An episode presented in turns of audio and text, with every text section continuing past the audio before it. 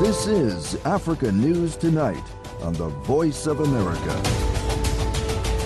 Hello and welcome. Welcome to Africa News Tonight from the English to Africa service of the Voice of America, your source for Pan African news and world developments. I'm Yeheyes Wuhib in Washington. Coming up on Africa News Tonight. What we seek most of all is a true partnership between the United States and Africa. We don't want an imbalanced or transactional relationship. That's U.S. Secretary of State Antony Blinken on U.S. strategy on Africa moving forward. Details coming up. Also, the African National Congress will have to decide whether to keep the current president in power. A protection site for internally displaced persons in South Sudan faces severe overcrowding, and Morocco prepares for the World Cup semifinals. We'll have these stories and more on African News tonight.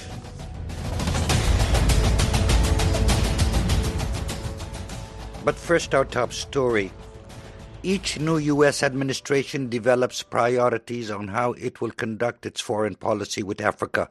Shortly after his inauguration, President Joe Biden announced America is back, signaling a closer engagement with the international community and a renewed commitment to Africa.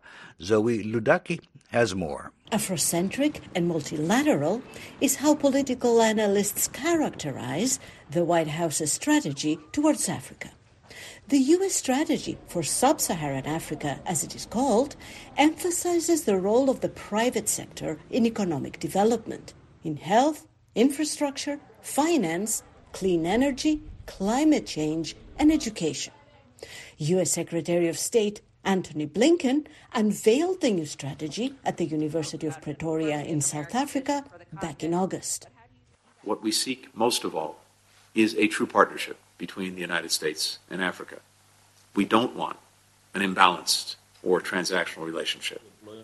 Bob Wekesa is the Deputy Director at the African Center for the Study of the United States at the University of Witwatersrand in Johannesburg. Uh, the re-engagement with the African continent is uh, quite robust compared to the Trump administration. Proof of this robust engagement with the continent is the US Africa Summit, scheduled to take place in Washington, D.C., December 13th through 15th, with the participation of 49 African leaders and the African Union. But what are the outcomes that Africans are looking to achieve? Africans are likely to arrive there with a major economic agenda. Africa needs lots of uh, infrastructure development. It's one of the least connected continents in the world, even just in terms of road, rail, uh, and seaports. Uh, not talking about other forms of communication such as uh, digital in- infrastructure, you know, information and communication technologies. China has been very effective in spearheading major infrastructure projects in a number of African countries. And that raises the issue of whether the United States can compete effectively. I think the US can compete, uh, and its failure to compete at this point in time has largely been um, lack of strategy.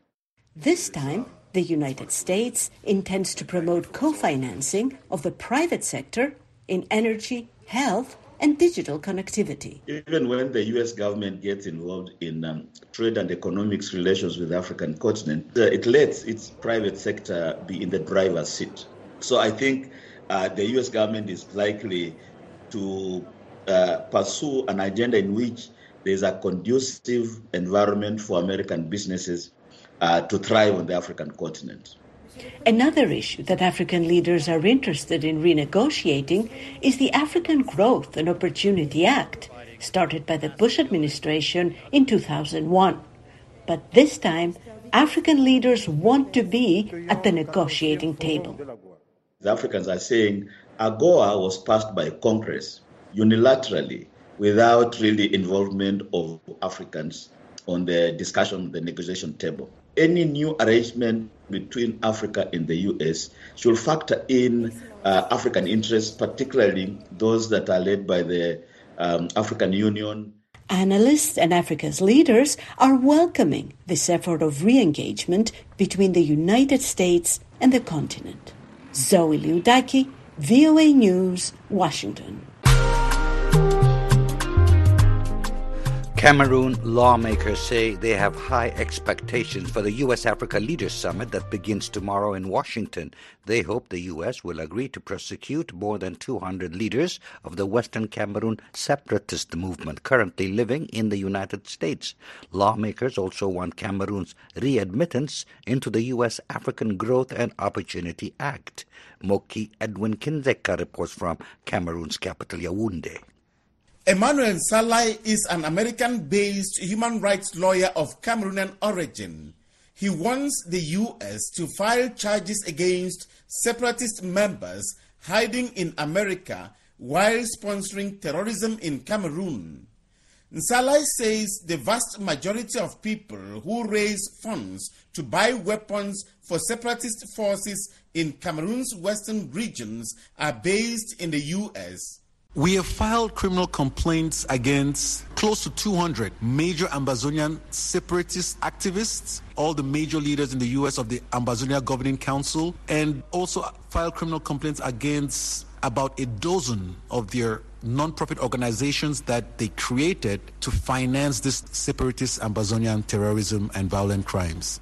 Ambazonia is the name armed groups want to give to an English speaking state they hope to break off from Cameroon and its French speaking majority.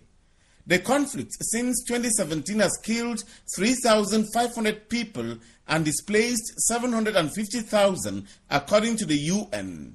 Cameroon's government has for years been urging the US and Europe to crack down on separatists operating outside the country. The separatists say they also want the U.S. Department of Justice to convict people they say have used the separatist crisis to create armed gangs that steal and abduct for ransom. On November 28, the U.S. Department of Justice announced it had arrested and charged three Cameroonian born U.S. citizens with conspiracy to provide material support to a conspiracy to kidnap persons and use weapons of mass destruction in Cameroon. Lawmakers on Monday also said they would like the U.S. military to help Cameroonian troops fighting Boko Haram terrorism on the Central African state's northern border with Nigeria.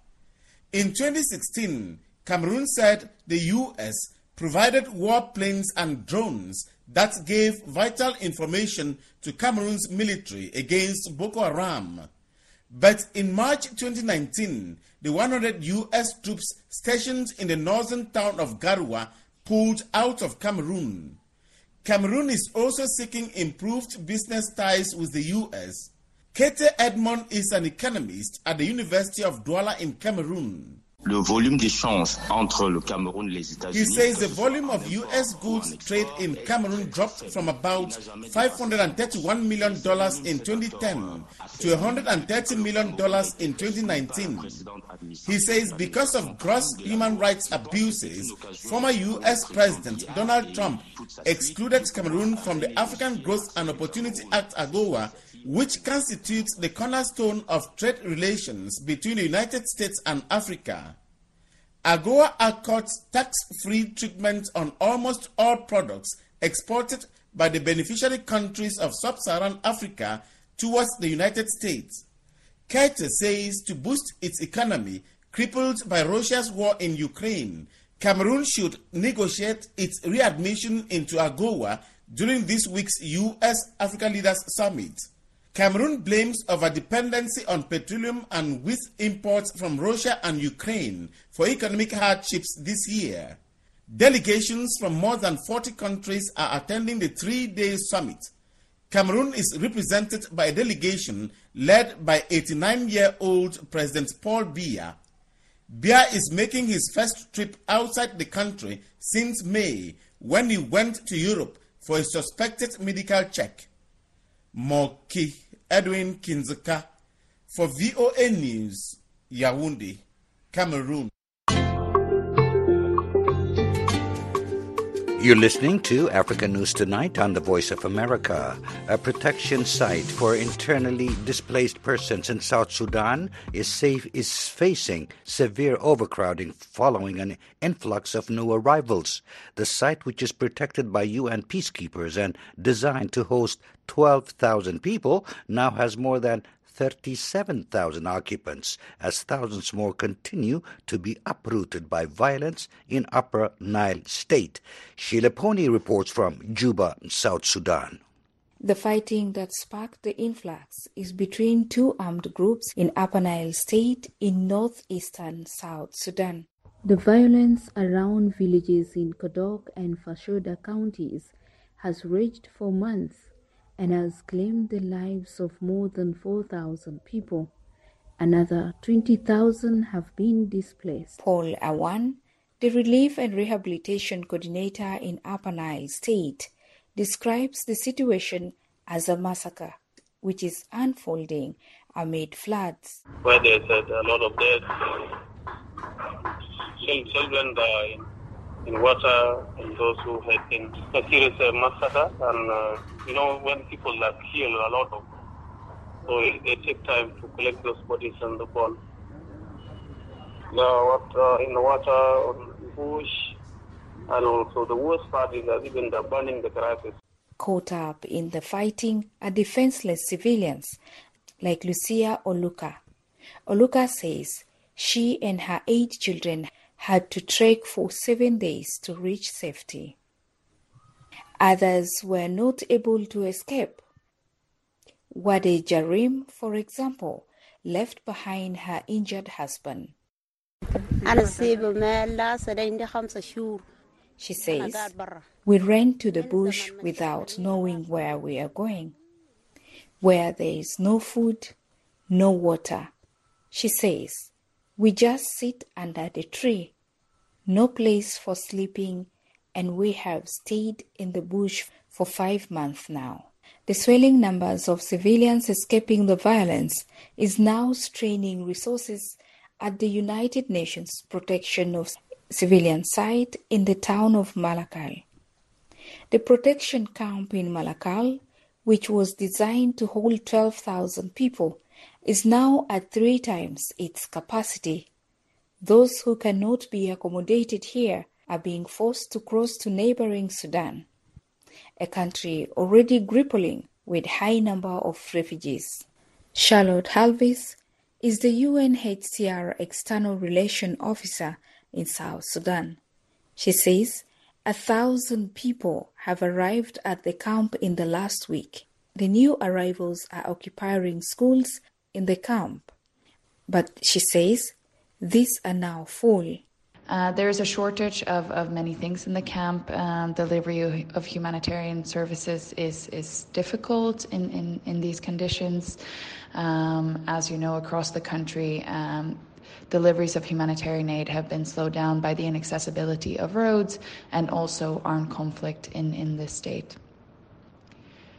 So those arriving are seeking refuge in the POC. Those who can come to Malakal, some are also seeking refuge in Malakal city. Uh, but those unable to make it are seeking refuge in other towns along uh, other villages along the river. Um, and many of those wishing to flee are unable to, again, because of the, uh, the, the flooding and the need for boats and canoes to, to reach safety.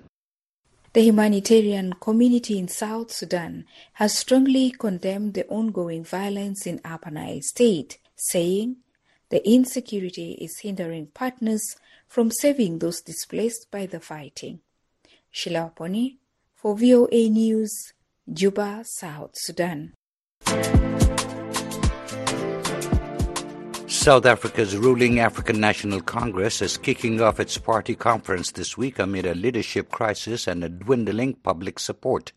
The divided party will have to decide whether to keep the current president in power, a decision that could drastically change the political landscape in the country. Linda Givetash reports from Johannesburg.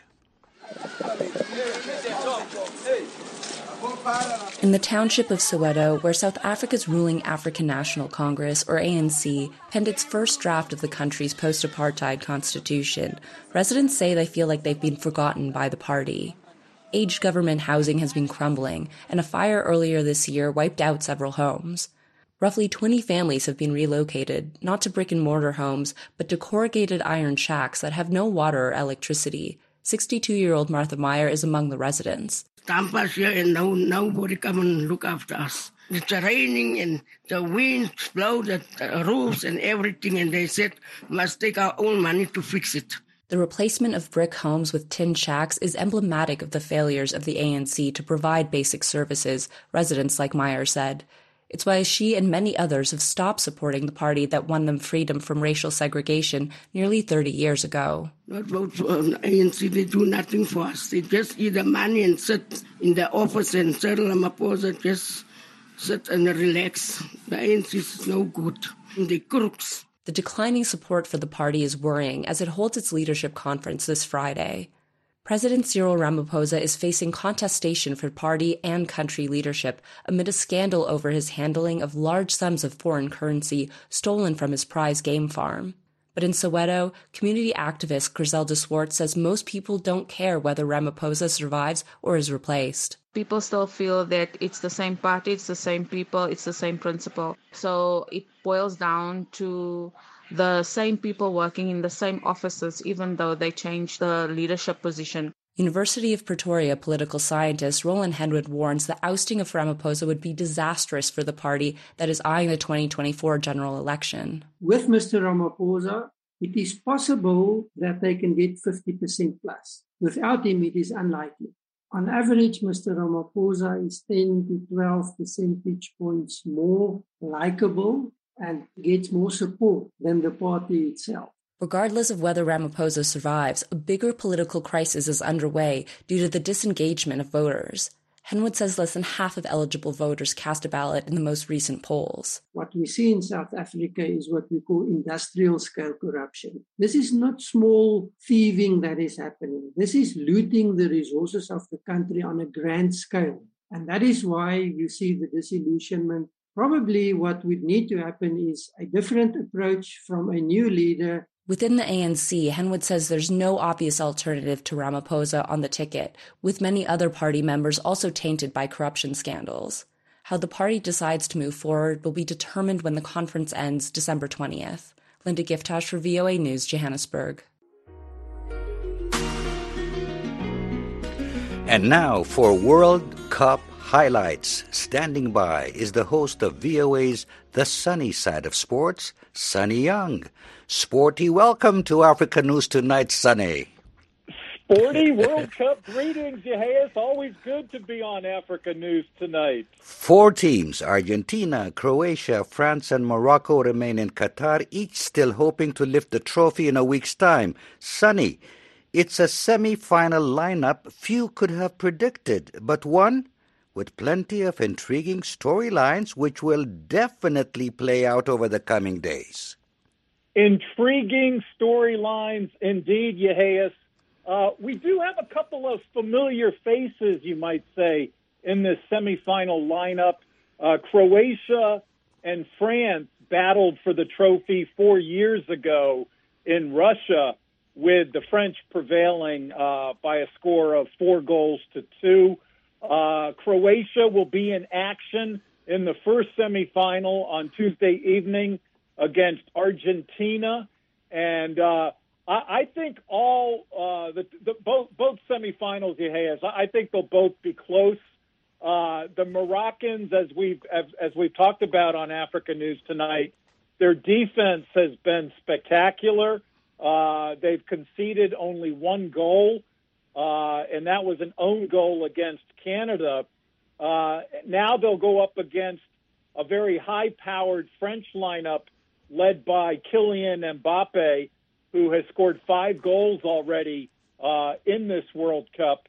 But as we uh, before that match, though, as I mentioned, Croatia will play Argentina, and I think one of the one of the storylines, one of the intriguing storylines, Yeheyes, will be at midfield.